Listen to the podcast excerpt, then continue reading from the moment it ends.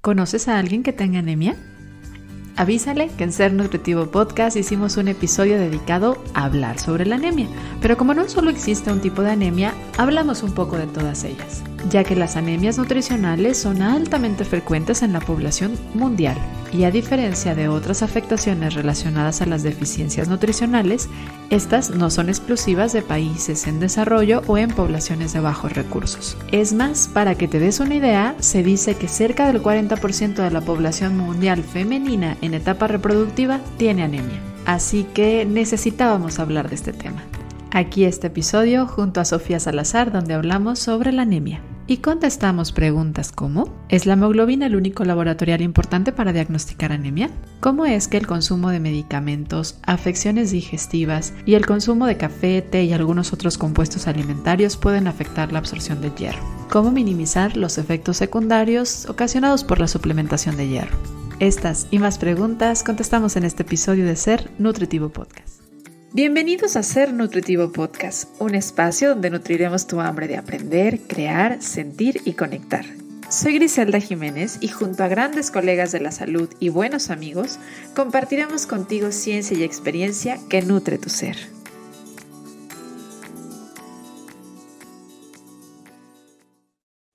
Las anemias nutricionales tienen bastante predominio en todo el mundo y a diferencia de otros problemas de nutrición como es la deficiencia proteica o de energía, también las, eh, la anemia o las deficiencias nutricionales causadas por déficit de hierro o de algunas otras vitaminas importantes, estas no solo se dan en países que no están desarrollados, sino que también se ven con alta frecuencia y prevalencia en países industrializados.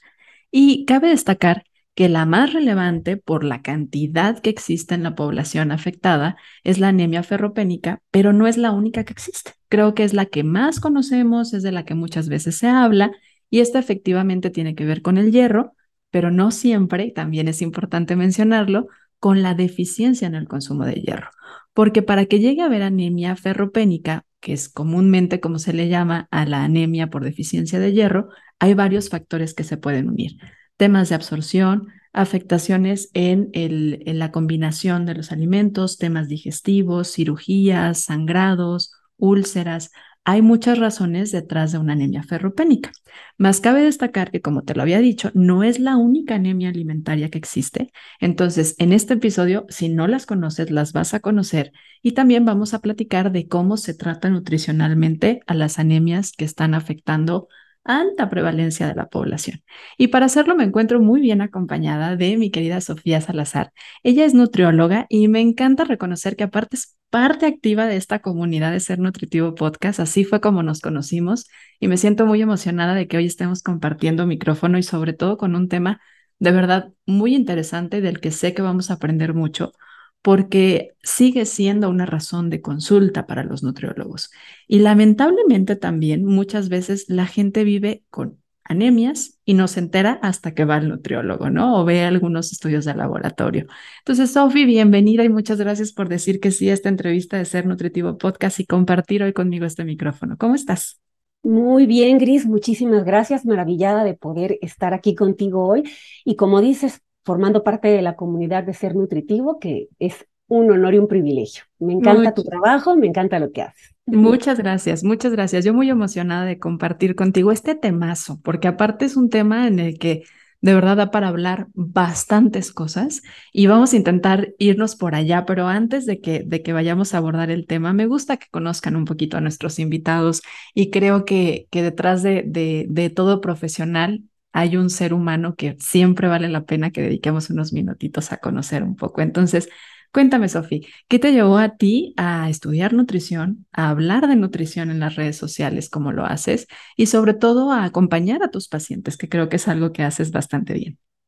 Claro que sí, Gris. Bueno, yo soy originaria, primero que nada, bueno, soy Sofía Salazar, originaria de Ciudad Valle, San Luis Potosí, y yo estudié primero que nada lo que fue la licenciatura en química con especialidad en alimentos cuando viví en México, en la Universidad La Salle. Después dejo un periodo largo de no estar muy activa debido a que me casé y tuve tres chiquitinas y entonces a la maternidad que me, eh, digamos, me retiró un poquito de, del área profesional pude regresar a estudiar la licenciatura en nutrición humana ahora en el estado en donde vivo, en Morelia, Michoacán. Estuve estudiando en la Universidad Michoacana y de alguna forma eso me lleva a poder seguir desarrollando mis habilidades en el área. Estudio un diplomado en psiconutrición, también ya en educación en diabetes y actualmente estoy en el INGER estudiando otro diplomado para la nutrición en el adulto mayor. Eh, otra cosa que también hago, bueno, tengo casi 20 años siendo eh, docente en lo que es la enseñanza del idioma inglés, que también me ha dado muchísimas satisfacciones como, como persona que está en contacto con toda esa comunidad de estudiantes que están deseosos de aprender. Así que es un poquito de mí. Muy activa y muy estudiosa y qué bonito conocerte, Sofi. Oye, para entrar entonces al tema de anemia, a mí me gustaría que me ayudaras primero a definir la anemia, ¿no? ¿Qué es la anemia en los diferentes tipos de anemias que existen? Bueno, sí, claro que sí, Gris. En este caso, primero, como dices, ¿qué es la anemia de la que estamos tratando el día de hoy? De alguna forma, nosotros vamos a presentar un cuadro anímico cuando tenemos una condición, tanto lo que es en el número como en el tamaño de los eritrocitos que está disminuido, o bien también en el reflejo de la hemoglobina circulante en sangre, lo que hace más difícil o más complicado que se transporte el oxígeno a lo largo de nuestro organismo. Ok, o sea que lo veríamos clínicamente a partir de un estudio de laboratorio. O sea, revisaríamos una hemoglobina en particular, esa sería como la base principal, pero también en una biometría hemática podríamos estar viendo el tamaño del eritrocito y la cantidad de eritrocitos. Que ahí vale la pena decir que entonces esto es lo que se encarga la hemoglobina de, decías ahorita, de transportar la oxigenación. O sea, quiero que se imagine nuestra comunidad de Ser Nutritivo Podcast lo importante que es entonces la hemoglobina y lo importante que es el, el hierro para esto, porque si no hay una buena presencia de hierro, no hay una buena presencia de oxígeno. Y esto es relevante para nuestros músculos, para todas las células del cuerpo, para el funcionamiento de nuestro cerebro, para nuestro corazón. Entonces, se puede ver en el lado clínico de muchas formas. Si tú no tienes acceso hoy en día a revisar estudios de laboratorio y ver esta biometría hemática, ¿qué sintomatologías podría manifestar una persona que podrían ser como foquitos de advertencia de que a lo mejor hay anemia? Oh, claro que sí, Gris. En este caso nosotros podemos presentar, bueno, tanto nosotros como eh, profesionales de la salud que estamos en contacto con, con toda esta eh, situación de pacientes o la misma persona puede darse cuenta si hay, por ejemplo, un exceso en el cansancio. Ajá. Eso es uno de los factores que podemos decir, bueno, yo no estoy yendo a tomar un, un laboratorio, un examen de laboratorio, pero ¿qué estoy detectando en mí? Hay un cansancio, una fatiga, también puede haber una agitación gris debido a que no hay una oxigenación adecuada, como lo hemos mencionado. Entonces hay esta agitación y hay como un aumento o un descenso en nuestro pulso. Eh, digamos, cardíaco. No podemos mantener quizá una caminata normal. Eh, también hay cambios de humor. Nos podemos sentir irritables, nos tenemos también quizá un poquito a sentirnos deprimidos o tristes. Ajá. Entonces, esas son unas alertas que nuestro cuerpo nos está mandando de que algo está sucediendo ahí. Esto hablo con respecto a, a nuestro estado eh, corporal, de alguna forma. O sea, sería fatiga, cambios de humor, eh, si te agotas mucho al hacer movimiento, hacer ejercicio, debilidad, dificultad también, yo pensando un poquito en esta parte del funcionamiento cerebral y la demanda que tiene también de oxígeno y de glucosa, pues te puede estar costando trabajo recordar, retener información, los niños con temas de aprendizaje, habría que sospechar de una deficiencia y de una anemia como tal, ¿no? Y, creo que, que vale la pena mencionar porque muchas veces creemos que si vemos la hemoglobina bien, entonces está bien, ¿no? Antes de que se acaben las, las reservas, o sea, antes de que la hemoglobina baje, esto que está circulante, hay reservas que se agotan. ¿Cómo se revisan en un laboratorial estas reservas, Sofía? Porque creo que esto no es muy cultural y, y, me refiero también a los servicios médicos. Ay, no, todo está bien. El paciente se siente con toda la sintomatología de una anemia, pero como ven la hemoglobina en 14, dicen todo está bien. ¿Hay reservas? ¿Cómo se miden? Sí, bueno, como dices tú, de alguna forma, eh, cuando ya nos están reportando los laboratorios que tenemos ese, ese 13 o 12 o 14, dependiendo si somos hombre o mujer, en cuanto a los resultados de laboratorio, nosotros tenemos todo un ciclo que ya pasó antes. Como tú dices, para nosotros poder detectar ya este número reflejado en laboratorio, hubo cuatro estadios o tres estadios antes del final. Cuando nos referimos al estadio 1, aquí empieza, como dices tú, en las reservas que tenemos, tanto de hierro o dependiendo si es este, la otra anemia que es la megaloblástica, que tenemos la deficiencia de vitaminas B12 o en el caso de ácido fólico, también estas eh, reservas empiezan a disminuir. Ese es el estadio 1. Entonces, nosotros tenemos este estadio, pero no va a haber ningún síntoma, no va a haber ningún trastorno ni tampoco reporte en anemia. Luego nos vamos al estadio 2, Gris. De esta forma, nosotros seguimos disminuyendo las concentraciones en nuestra reserva, pero no hay todavía manifestaciones. Pero ya tenemos un déficit bastante marcado.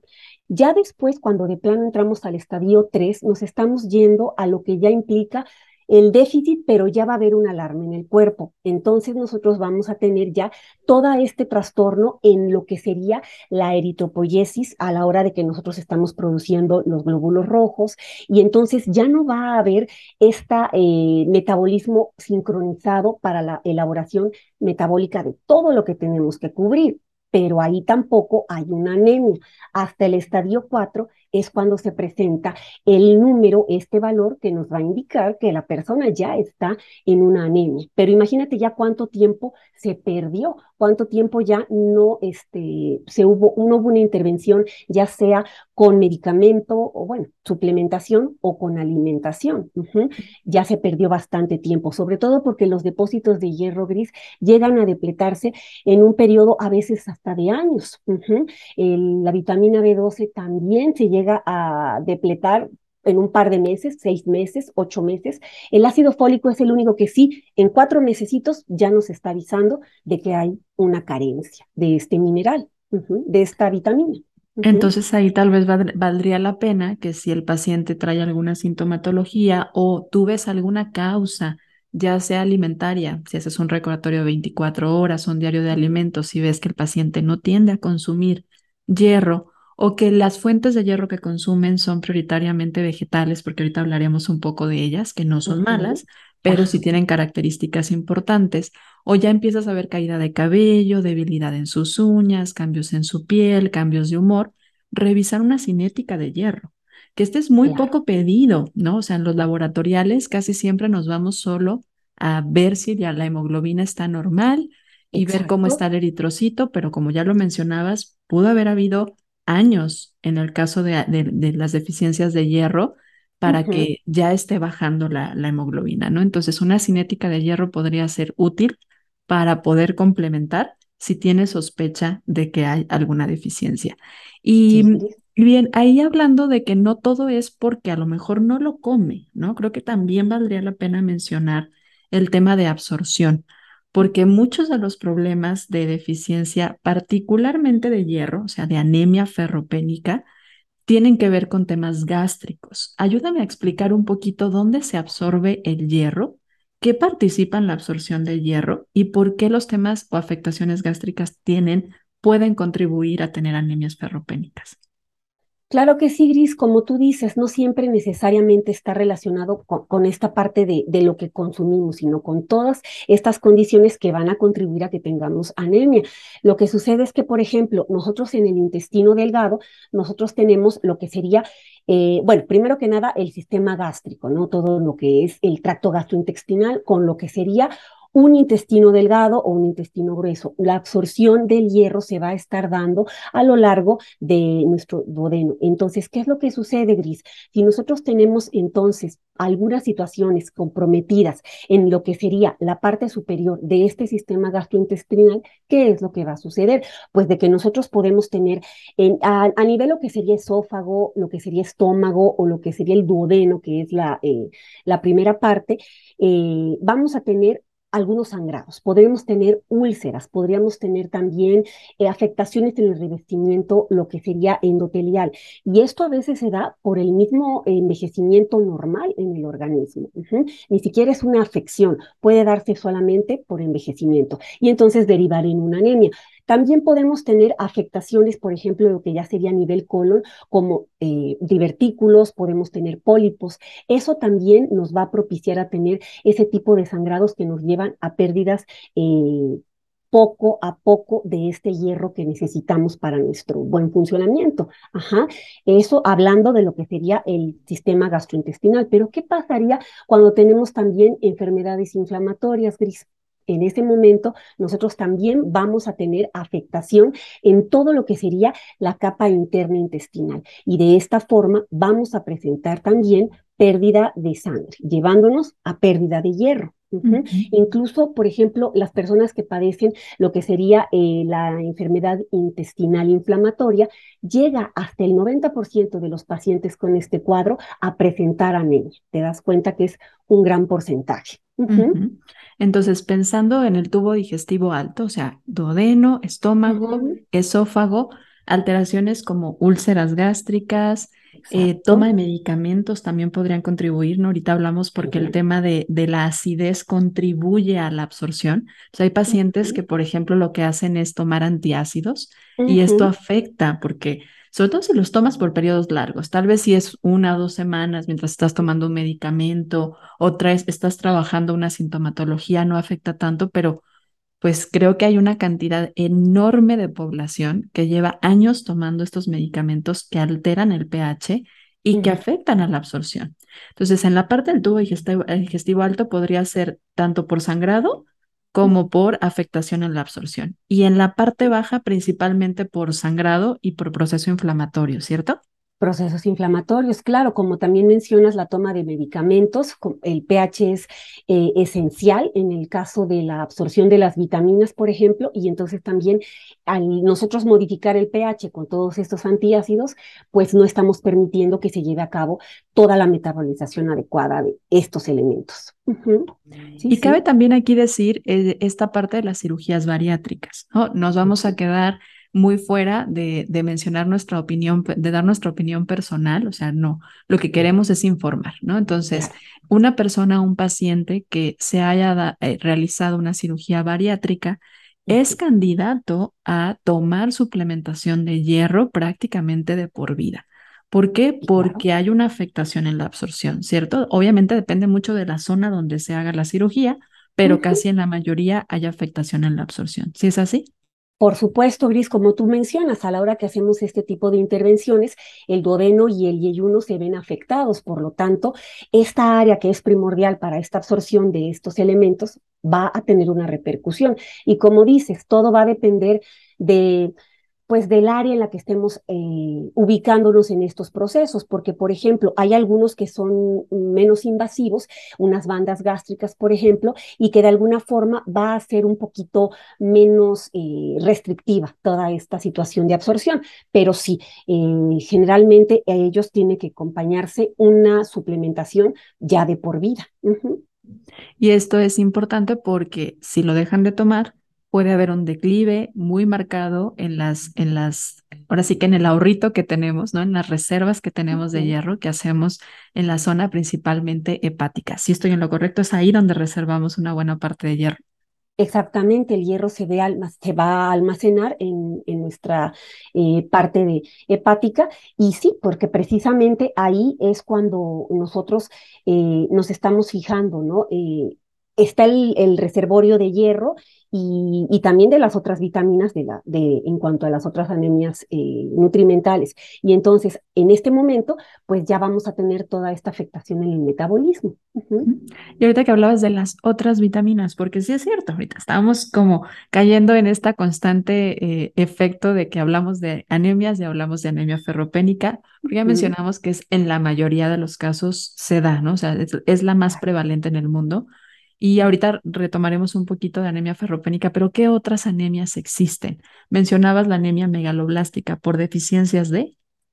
En este caso tendríamos una deficiencia de vitamina B12 o la cianocobalamina y lo que es el ácido fólico o la vitamina B9. ¿Cómo, ¿Cómo se diferencia una de otra a nivel laboratorial? Bueno, o sea, a nivel laboratorial nosotros tenemos diferentes pruebas que vamos a ir checando. Obviamente todo en base a los niveles que tenemos que tener. Tú puedes hacer una prueba de laboratorio eh, para la vitamina B12, que es una prueba de Schilling, por ejemplo, o de lo que sería el ácido metilmalónico. Eso nos va a hablar de la deficiencia de vitamina B12. Ajá. También podemos tener mediciones de homocisteína. En general, esta va a hablarnos de vitamina B12 y de vitamina B6, que en un momento dado la homocisteína debe estar baja en el organismo y cuando hay una alta de esta eh, sustancia significa que estamos teniendo un déficit de esas vitaminas. Y en el caso de la vitamina B9 podemos llevar a cabo lo que sería el folato sérico y de esta manera nos podemos dar una idea de cuánto es nuestro recuento. Ajá, lo que es el folato eritrocitario, lo que se va a encontrar en nuestro, en, nuestro glóbulo rojo también. Y regresando a hablar un poquito de estas reservas, hablabas tú de que estos, estas reservas pueden tardar mucho tiempo, a excepción de la, de, de la del ácido fólico, que esta sí se, se llega a acabar más rápido. Em, es muy común la anemia ferropénica, particularmente en niños. Esto tiene que ver también con el periodo de tiempo de la alimentación complementaria, la forma en la que se hace la alimentación complementaria. ¿Por qué? Porque es tan importante el que demos la alimentación complementaria de manera correcta para poder hacer estos reservorios de hierro. Ok, claro, Gris. Bueno, sabemos que en un momento dado la OMS lo que nos indica es que los seis primeros meses son exclusivos con la lactancia materna. A partir del sexto mes comenzaremos con la eh, alimentación complementaria en lo que es el lactante. No vamos a dejar de dar leche materna, por supuesto, pero vamos a empezar a introducir alimentos que tengan todos los nutrientes necesarios para que el pequeño siga haciendo eh, todo su reservorio en general de todos los elementos necesarios y que vaya acompañado también de un crecimiento óptimo. ¿Por qué? Porque está, este es un estadio o una etapa de la vida en la que particularmente necesitamos que haya gran concentración de los nutrientes para que llegue a desarrollarse todo lo que se está llevando a cabo. Es una etapa que requiere una ingesta adecuada de todo. Es importante también no sustituir la leche materna y no estar utilizando leche de vaca, porque ahí la las cuestiones del calcio de la leche de vaca podrían estarnos haciendo ruido con la absorción del hierro o de las vitaminas que estamos hablando el día de hoy para lo que sería una correcta absorción. Ajá. Entonces, es importante también que empecemos a suplementar. También se le da a los pequeños, por indicación eh, médica, un suplemento de hierro, es líquido, y son unas gotitas que van a acompañar, unas seis gotitas por... Eh, de alguna forma en, promedio, dependiendo en qué mes de, esta etapa esté, donde vamos a apoyar también al pequeño para que sus defensas o más que nada las reservas de hierro empiecen también a, enriquecerse. Sí, y es, eh, ahí cabe mencionar que muchas veces, y sobre todo en las recomendaciones antiguas sobre la alimentación complementaria, se comenzaba con frutas, se comenzaba con verdura y se postergaba muchísimo el consumo de fuentes alimentarias de hierro, particularmente hierro M, que es el hierro hemínico, si lo pronuncio bien, espero que sí. Este tipo de hierro tiene una absorción más, más alta que el hierro que viene de los vegetales y muchas veces se postergaba y era como, ay, por ahí, en, cuando ya tenga 10 meses, 9 meses, le empezamos a dar carnita porque no tiene dientes, ¿no? Pero la, la, el, el reservorio de hierro que tienen los bebés dura alrededor de seis meses. Por eso después de los seis meses hay que darles fuentes de hierro. Y no estamos hablando que las fuentes vegetales no sean adecuadas, sí se pueden dar, pero ¿qué tendríamos que hacer para poder favorecer a la absorción del hierro Noem? Ok, bueno, en este caso, como mencionas, tenemos el hierro M y el no M. En, este, en esta clasificación o división de hierros, el hierro M va a ser la que va a poder consumir con todos estos alimentos de origen animal. Ajá. Eh, por lo tanto, es importante también comenzar con papillas, con este tipo de preparaciones para los chiquitines que están en alimentación complementaria o ya cuando el infante va haciendo en etapa preescolar, igual, darle este tipo de alimentos. Los eh, alimentos de origen vegetal son los que van a tener el hierro noem o noemínico. Y entonces, ¿qué es lo que vamos a hacer? A partir de esta temporada podrás hacernos llegar tus preguntas sobre el tema. El domingo de la semana de lanzamiento estaremos colocando una cajita de preguntas en nuestra cuenta de Ser Nutritivo Podcast en Instagram para recolectar tus preguntas sobre el tema y darles respuesta el día lunes. Nuestro invitado de la semana y yo estaremos felices de contestar tu pregunta. Te llevamos de regreso al episodio, pero no olvides registrar tus preguntas. Estrategias, como cuáles podemos también eh, utilizar alimentos que sean ricos en vitamina C, frutos cítricos gris, podemos hacer eh, alguna preparación con jugo o no necesariamente un jugo, puede ser la fruta, ya sea naranjas, mandarinas, tú sabes, guayabas, eh, ¿qué más podemos tener? Fresas, kiwi. Y luego también hay algo importante, si nosotros también consumimos los alimentos juntos o en ese mismo momento, puede haber esa interferencia. Entonces podemos tener estrategias en cuanto a horarios de cuándo eh, consumir ciertos alimentos y dejarlos en un espacio de dos horas aproximadamente entre comer alimentos que tienen el hierro noem, por ejemplo, y eliminar, no eliminar, sino que no poner tan pegado el consumo de té, de café o de leche, para que de esta forma la absorción pueda ser más efectiva. En el caso de la leche es principalmente por lo que mencionabas del calcio, ¿no? Por la competencia que hay por los sitios de absorción entre el calcio y el hierro. Yo les digo a mis pacientes como una manera de, de que se les quede grabado que los dos tienen el mismo cajón de estacionamiento. El que llegue primero el que llegue, el, que gane por unos minutitos, ese es el que se gana el cajón. Y regularmente hay muy buena receptibilidad por parte del calcio. Entonces, si lo que estás buscando es que absorbas el hierro, bueno, separa un poquito el consumo de fuentes ricas en calcio, que no nada más es la leche, hay muchos otros alimentos ricos en calcio, pero sí sabemos que los lácteos en general tienen una buena presencia y también de, ahorita mencionabas lo importante del café, ¿no?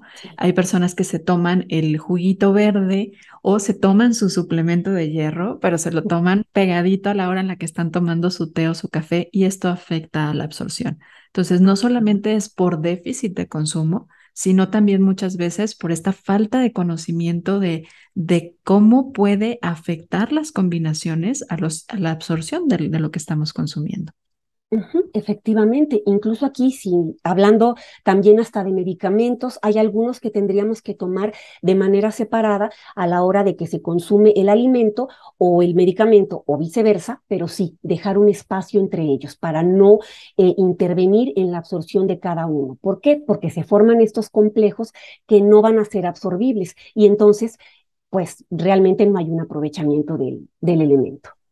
Otra de las etapas que es muy común la anemia es eh, sobre todo en la mujer, en etapa reproductiva, y no nada más porque está embarazada o no, sino también por el tema de que en esta etapa reproductiva pues menstruamos, ¿no? Y hay un sangrado que está recurrente cada 25 a 35 días y si hay algún trastorno por ahí, pues más frecuente y si estás ya a lo mejor en la perimenopausia, a veces se vuelve también más frecuente. Entonces, lo importante que sería el hierro en una mujer en etapa reproductiva y no solo el hierro, sino también el ácido fólico y la vitamina B12, ¿cierto? Por supuesto, Gris.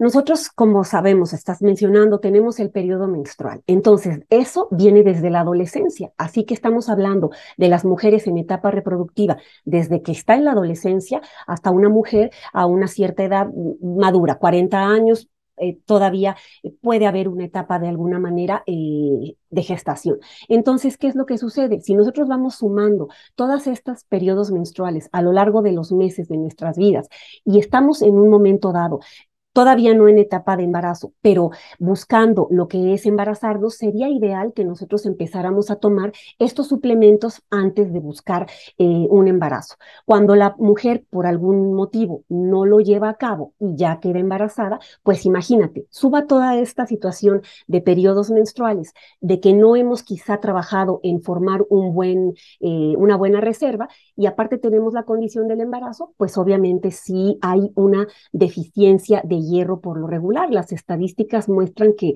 eh, aproximadamente un 40% de las mujeres en etapa reproductora están o reproductiva están en periodo o en una situación de anemia. Entonces, sí es también una cantidad bastante grande, incluso hasta la perimenopausia. ¿Por qué? Porque ahí los sangrados pueden ser más largos, más frecuentes y de una manera en la que se pierda velozmente esta situación con el hierro.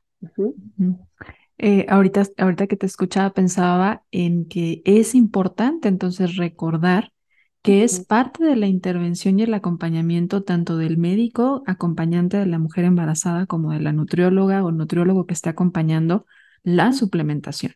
Oh, y si tú estás buscando un embarazo, la suplementación, porque el ácido fólico no solo es durante el embarazo, sino desde antes, por estos, eh, estas reservas que se tienen que hacer. Y obviamente el tema de la, la, suplementación de hierro es todo un tema, porque no es un, un mineral fácil de suplementar, ¿no? O sea, tiene ciertos efectos secundarios y hay que hacerlo con ciertos cuidados para que pueda también absorber y disminuir los efectos secundarios que tiene. Eh, ahorita vamos a hablar sobre cómo es la intervención ante una anemia tanto ferropénica como megaloblástica o de cualquier otro tipo de anemia alimentaria, pero em, me gustaría que ahorita que estamos mencionando a las mujeres embarazadas, hablemos de la suplementación de hierro.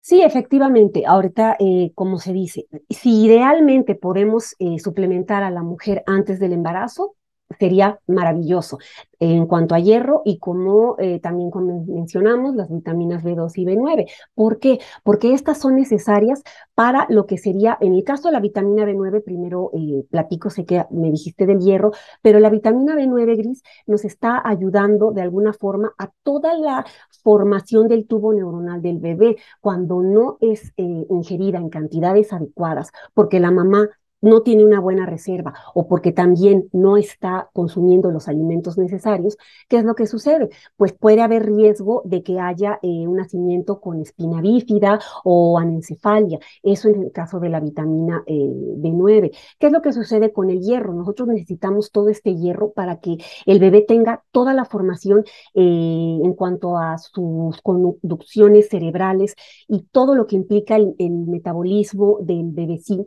porque a la hora de que nace, ¿qué es lo que sucede? Va a reportarse, eh, como tú dices, ya nos estamos yendo quizá una edad eh, preescolar, pero el bebé nace y va a haber una situación de una baja, un bajo rendimiento escolar. Eso también nos lleva a que haya una deficiencia en el crecimiento del pequeño y no desarrolla completamente todo. Por eso es importante que en el embarazo la mami esté bien nutrida en todos estos elementos.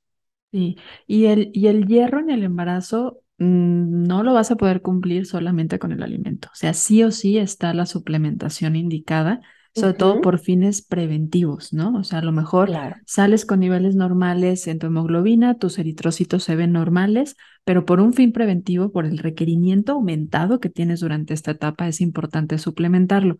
Regularmente, Hoy en día los multivitamínicos pensados o diseñados para embarazo lo incluyen desde, desde tempranas etapas, ¿no? Ya vienen combinaditos con complejo B, con el ácido fólico, con el hierro, pero en cantidades más pequeñas.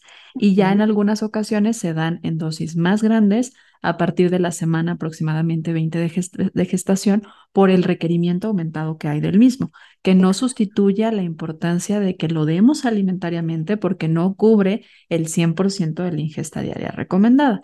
Pero sí es importante suplementarlo y suplementarlo con precaución, porque el suplemento de hierro tiene efectos secundarios muy interesantes y a veces difíciles de gestionar en cualquier etapa de la vida, pero en el embarazo le sumas uno que otro síntoma y a veces ya se vuelve más incómodo, ¿no? ¿Qué sintomatología llega a dar la suplementación de hierro si no se sabe incorporar de una manera adecuada y que además a veces aún con esas estrategias hay pacientes más sensibles? Sí, por supuesto.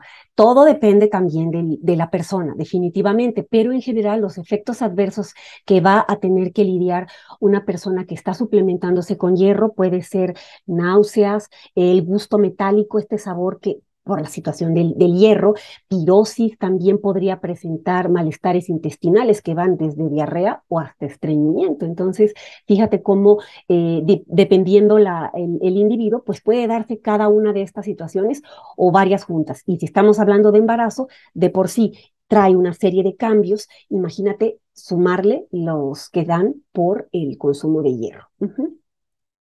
El tema también del estreñimiento, ¿no? El cambio en la coloración de las heces y el estreñimiento en sí es por la disminución en la motilidad del intestino.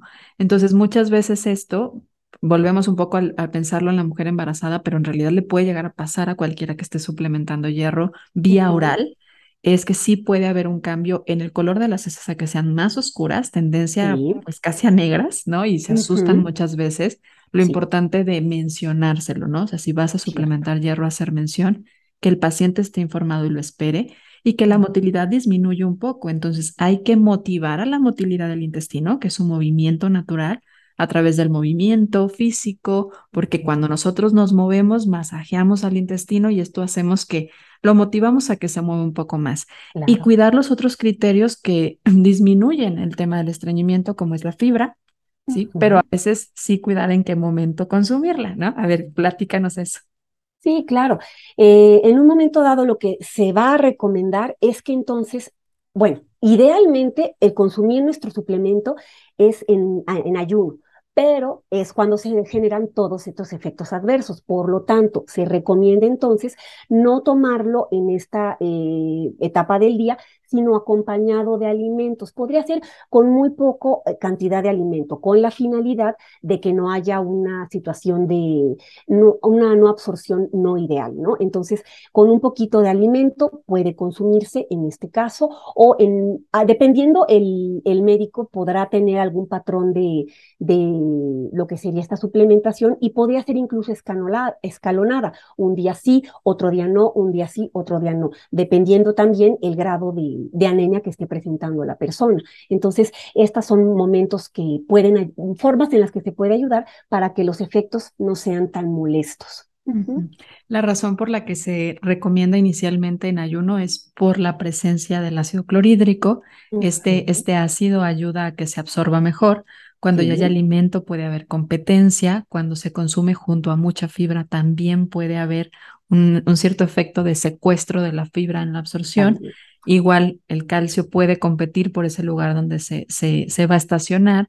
Algunos compuestos también del café y del, del, del, té pueden afectar a la absorción. Sin embargo, lo importante es la tolerancia, porque hay que entender que una sola toma de una suplementación bioral no va a ser suficiente para poder mejorar estos depósitos de hierro. Entonces es que el paciente lo pueda tolerar porque regularmente va a haber un mínimo de tres meses de consumo.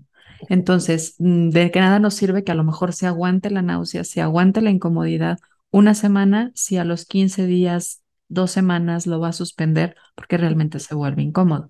Ahora, hay otros métodos también de incluirlo, que es a partir de la inyección, que ahí el tema es que también es muy doloroso, o sea, es de creo que, creo que quien le ha tocado vivir una inyección de, de hierro, sabrá y recordará el dolor. O sea, e, e, es, regularmente un trauma de las inyecciones nace, siento yo, que con, con, con, la, entrada de, una, de una inyección de hierro, porque son muy dolorosas y además dejan morete. O sea, te, terminan, algunos pacientes manifiestan teniendo los glúteos totalmente morados, entonces es muy incómodo, pero en algunas ocasiones se vuelve necesario, ¿no? Entonces hay que evitar llegar a ese punto y ese punto regularmente se da cuando el paciente no tiene tolerancia, no consume alimentos que son ricos en hierro, tiene una afectación en la absorción o sus niveles realmente ya tanto de hemoglobina como, como de ferritina ya son tan bajos que hay una urgencia por recuperarlos. Hablando de los niveles, creo que vale la pena también que mencionemos que no son los mismos en las diferentes etapas de la vida. Los laboratoriales regularmente nos dan parámetros, ¿no? Que son como poblacionales y nos dice de aquí a aquí esto es normal. Y si está debajo de está mal y si está arriba de está mal. Pero algo que muchas veces dejamos afuera es que se debe de personalizar, o sea, no es lo mismo, no es el mismo criterio con el que vamos a poder interpretar a un adulto, hombre, varón, que no tiene menstruaciones, a una mujer adulta que no está embarazada, pero que sí está menstruando, a una niña o a un niño, ¿no? Que tiene un periodo, está en una fase de crecimiento, es diferente la cantidad que va a haber o que esperaríamos que hubiera de hemoglobina y de hematocrito para poder hacer estos diagnósticos, ¿cierto, Sofía? Sí, definitivamente, como dices, de manera generalizada o estandarizada, se habla de los 13 gramos por decilitro en varones y 12 gramos por decilitro en mujeres. Y ese ya es un promedio, porque incluso son, hay rangos. Pero, por ejemplo, si estamos hablando de eh, pequeños menores de 5 años, de entre los 6 meses a los 5 años, ya necesitamos nosotros eh, checar que es un nivel de 11 gramos eh, por decilitro. De igual forma, cuando tenemos una infante de 5 a 12 años, es 11.5 gramos por decilitro. Entonces, vamos aumentando un poco. O los adolescentes, ya estamos hablando de 12 gramos por decilitro. Entonces, cada etapa de la vida tendrá un, eh, un rango al cual tenemos que, que, apegarnos en estos niveles. Sí, sí una de las etapas, o más bien de las poblaciones, porque esto no es necesariamente una etapa de la vida, sino más bien una población que también eh, tiene mucho interés sobre esta prevención y sobre el tratamiento de anemia, son las personas que no consumen fuentes de carne, porque ya hablábamos que la carne principalmente es un tipo de hierro M de fácil absorción y quienes son veganos o vegetarianos estrictos regularmente pueden tener más deficiencias tanto de hierro, pero también de vitamina B12. Entonces, creo que vale la pena que dejemos un espacio para hablar de ellos y también el cómo prevenirlos si ya están detectando que pues no hay estas, esta inclusión de estos alimentos. Sí, por supuesto. Aquí de alguna forma sí tenemos que mencionar, como dices, cuando una persona opta por este tipo de, de alimentación vegana, vegetariana, va a tener por consiguiente una posibilidad amplia de un déficit de, del hierro, de la vitamina B12. ¿Por qué? Porque no va a estar consumiendo los alimentos ricos en hierro M, que son los que precisamente van a ser con fácil de absorción para esta, este tipo de, compuestos. Entonces, ¿qué es lo que sucede? Bueno, aquí podemos seguir utilizando, obviamente, todas las fuentes de alimentos que este tipo de, de dieta lo, bueno, de alimentación, mejor dicho, lo, lo, requiere, pero entonces podemos hacer combinaciones. Si yo puedo entonces, eh, por ejemplo, eh, consumir lo que te decía hace rato, los cítricos, acompañados de todas estas verduras verdes, verduras de hoja verde, que son las que podrían en un momento dado tener una interferencia en su absorción, con esto voy a ayudar a que pueda ser más fácilmente asimilable.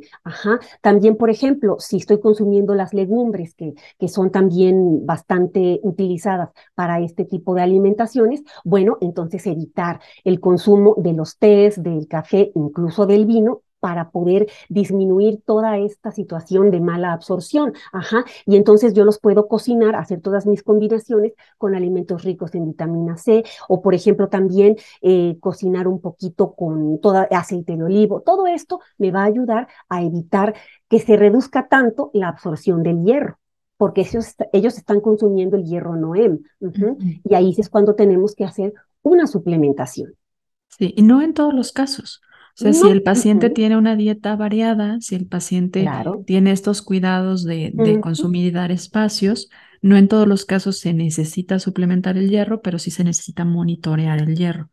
Porque si vemos, y como bien mencionabas al principio, no siempre hay sintomatología hasta que ya es un problema de que ya las reservas se agotaron. Entonces, antes de, por eso la importancia de monitorearlo. Y creo que esto aplica a cualquier persona, ¿no? O sea, hay que hacer eh, esta costumbre, bonita costumbre, de que si tenemos el poder adquisitivo, que no siempre es mucho, pero sí darle la prioridad, porque a veces ese es el tema. Preferimos comprarnos una bolsa cara que en lugar de hacernos un estudio de laboratorio donde nos incluya este tipo de criterios a evaluar, donde podamos ver cómo está nuestro hierro, cómo está nuestra, nuestra función en sí de nuestros glóbulos rojos. Y sobre todo si tú tienes cierta dieta de eliminación o alguno de estos criterios que mencionábamos, cirugía bariátrica, estás en una etapa de crecimiento, tienes sangrados abundantes, tomas medicamentos con frecuencia para que puedan inhibir la absorción de hierro, que son principalmente los que eh, bajan, el, el, alteran el pH, ¿no? En este caso más bien lo vuelven más alcalino en lugar de que sea ácido. La función de nuestro estómago es tener ácido clorhídrico para poder digerir las proteínas, pero también para poder favorecer la absorción, particularmente con el tema de hierro. Pero también si tienes eh, algunas hemorroides, algún diagnóstico que pueda estar siendo un factor de riesgo, por favor monitorealo antes de que lleguen los síntomas. Y si tienes alguna razón para poder estarlo sospechando, acércate a un profesional que te ayude a verlo desde el lado preventivo, ¿no? Y lo que sí creo que vale como, como prevención es que el, la persona que está dentro de esta, de esta población que decidió consumir una dieta vegana o vegetariana estricta, pues debe de suplementar la B12 justo porque no está consumiendo y este es otro riesgo de anemia. No ferropénica, pero sí es una anemia alimentaria.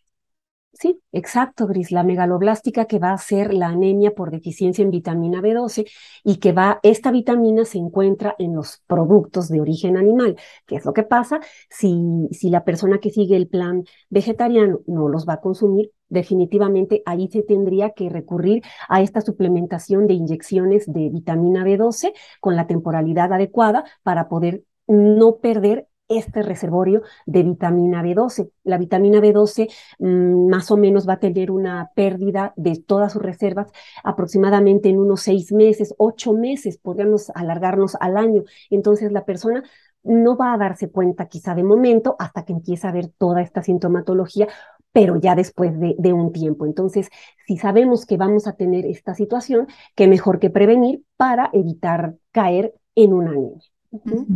Y en la alimentación, pues creo que lo importante es el consumo de alimentos variados, ¿no? Un patrón alimentario adecuado.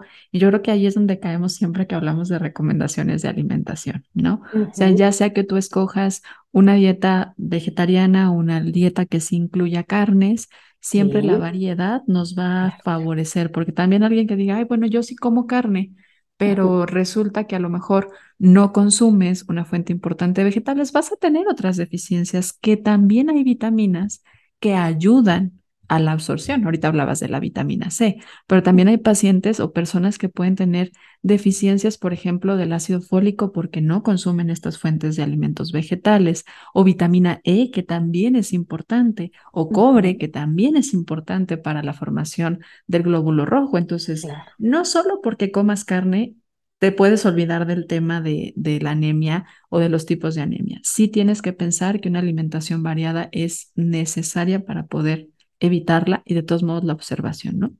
Absolutamente, Gris, no nada más incluir producto cárnico de cualquiera de los eh, animales que conocemos, lo que es res, pescado, eh, cerdo o todo lo que serían los productos derivados de ellos. También tenemos que incluir lo que es la fruta fresca, eh, las verduras y toda esta combinación de granos integrales que también es de alguna forma una buena fuente de, de todos estos compuestos. Aquí también en dado caso, mm, la industria alimentaria nos ayuda con alimentos fortificados. No necesariamente tenemos que tener anemia para consumirlos. Si de alguna forma uno sabe que a veces nuestra alimentación no está del todo bien equilibrada, podemos hacer uso de este tipo de harinas que están fortificadas, que son básicamente las que más nos presentan la industria alimentaria con este tipo de, de fortificación. Y de esta manera también estamos ayudando un poco a tener esta ingesta de estos eh, compuestos, precisamente de hierro,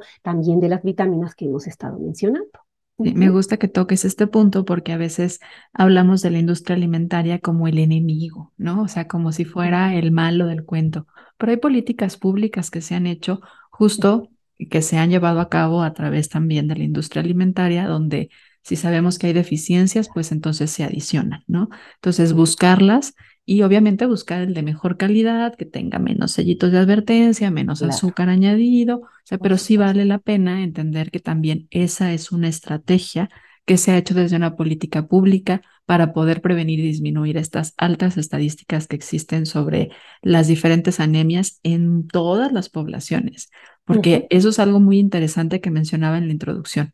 No es exclusivo de los países subdesarrollados, o sea, esto se da en países desarrollados porque pues hay muchas razones por las cuales puede estar relacionada. Aunque sí cabe mencionar también algo que no hemos hablado, que son los parásitos que también son a veces razón por la cual hay anemia. Entonces, eh, hoy está esta controversia de me desparasito, no me desparasito, lo hago con la frecuencia y la periodicidad que antes nos decían de cada seis meses por el tema de la microbiota. Pero sí son relevantes porque los parásitos también pueden ser razón de que tengas anemia.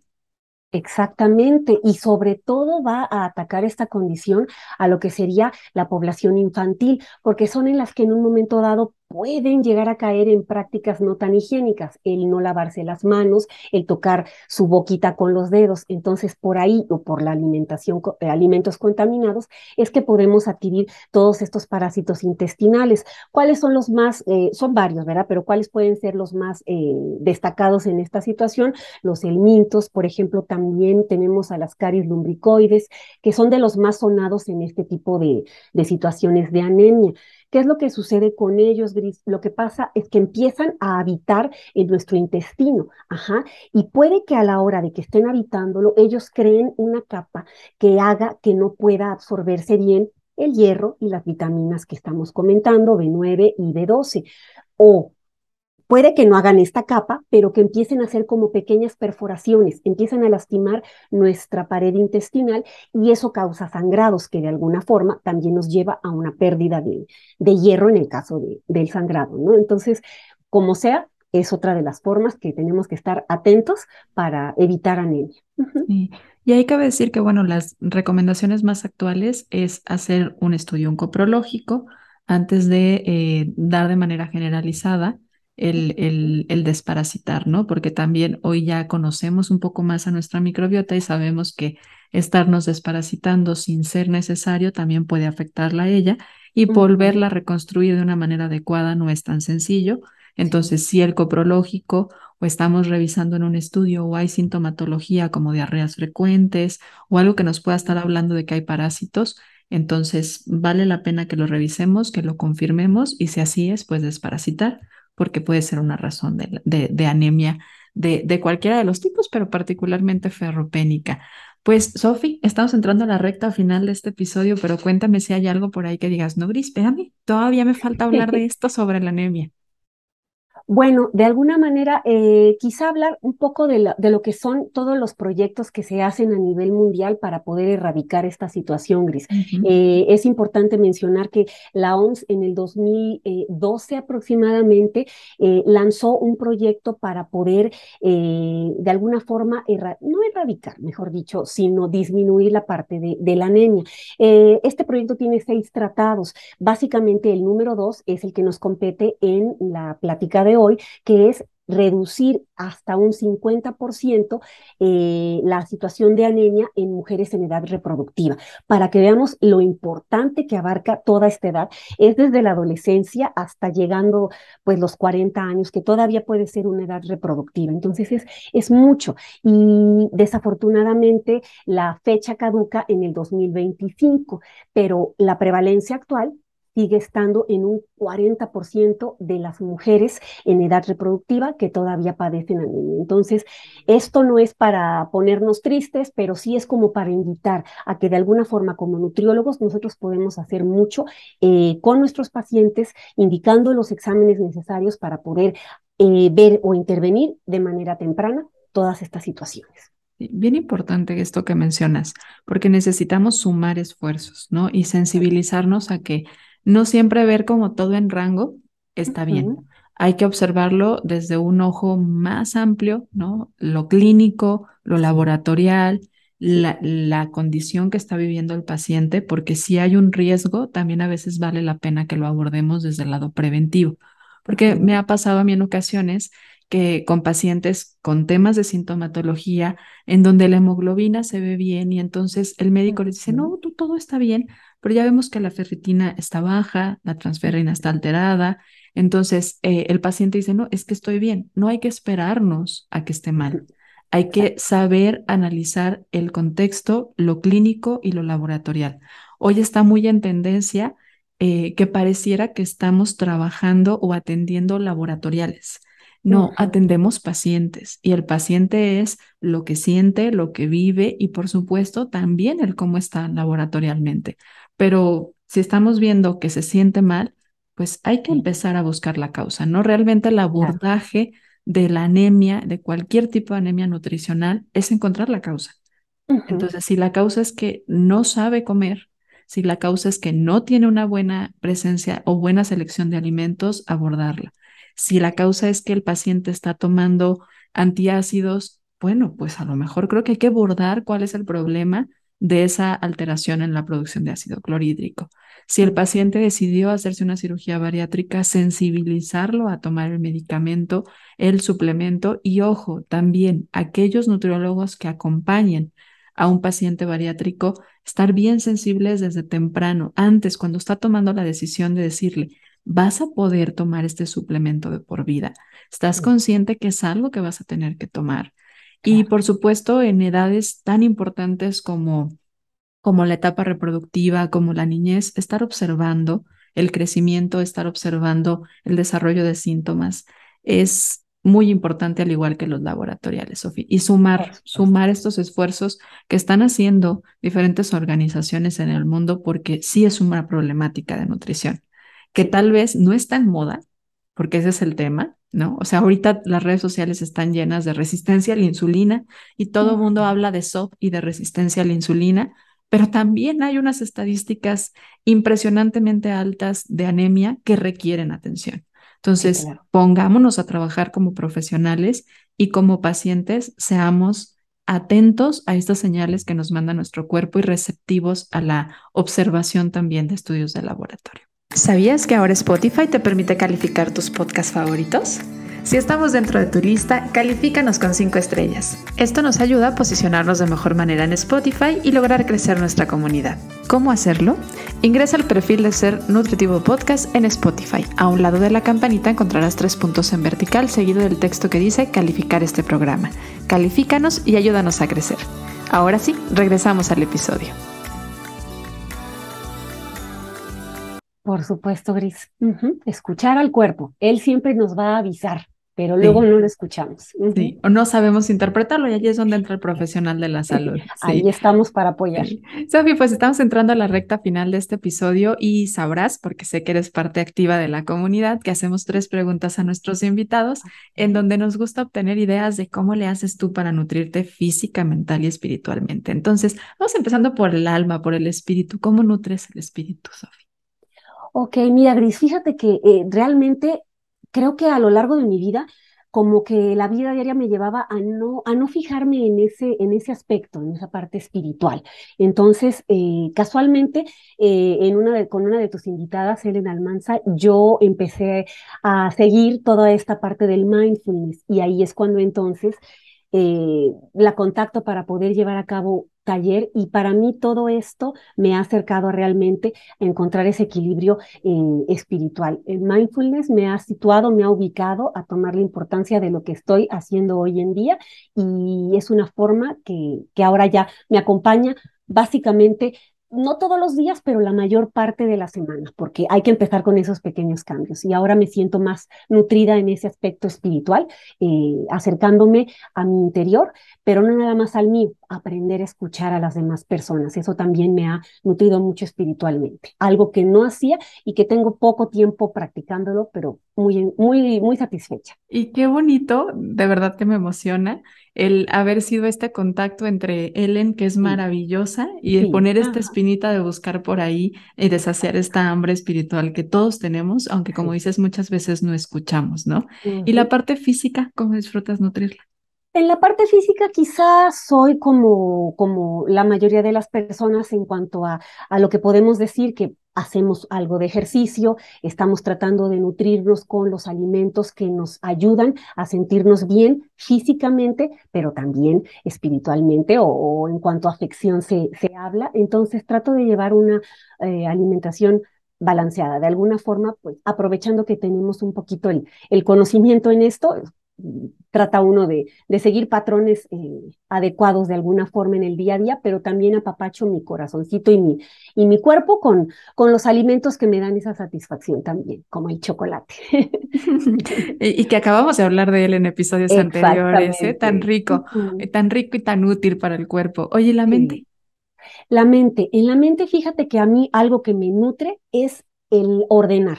¿Por qué? Porque a la hora de que yo ordeno los espacios en los que estoy, a veces podría la familia pensar que soy un poco eh, compulsiva, pero créeme que no, Denise. Eh, el arreglar totalmente. ¿eh? Sí, me hace ver un orden y a la vez me da un orden mental. Y algo que me ayuda también a, nutrir mi mente es caminar mucho, porque en ese momento yo, a pesar de que es algo físico, yo conecto con la mente y es cuando estoy eh, viéndome eh, en mi interior de alguna forma. Y, son esos espacios en los que también estoy sola y puedo platicar conmigo misma. Se me ha hecho un hábito y, platico mucho conmigo misma. Entonces, eso de caminar me, me alienta bastante a seguirlo haciendo. Qué bonitos tus recursos, qué bonitos tus recursos para mantenerte nutrida. Y estamos haciendo un libro de la vida, prometo que sí lo estamos haciendo, ¿eh? Tal vez algunos dirán, oigan, ya van tres años del libro de la vida y pues yo no he visto ninguna publicación. Ahí va, ahí va, despacio que llevo prisa, por ahí dicen. Pero sí lo estamos haciendo. Entonces estamos eh, juntando algunas frases para futuras generaciones. ¿Qué frase te gustaría decir ahí? ¿Qué mensaje le quieres dejar a futuras generaciones? Ok, bueno, hay una frase que es eh, de todos, que de alguna manera básicamente mucha gente la ha podido oír, y es nacimos para ser felices. Yo le cambio esta última parte y yo digo, nacimos para estar balanceados.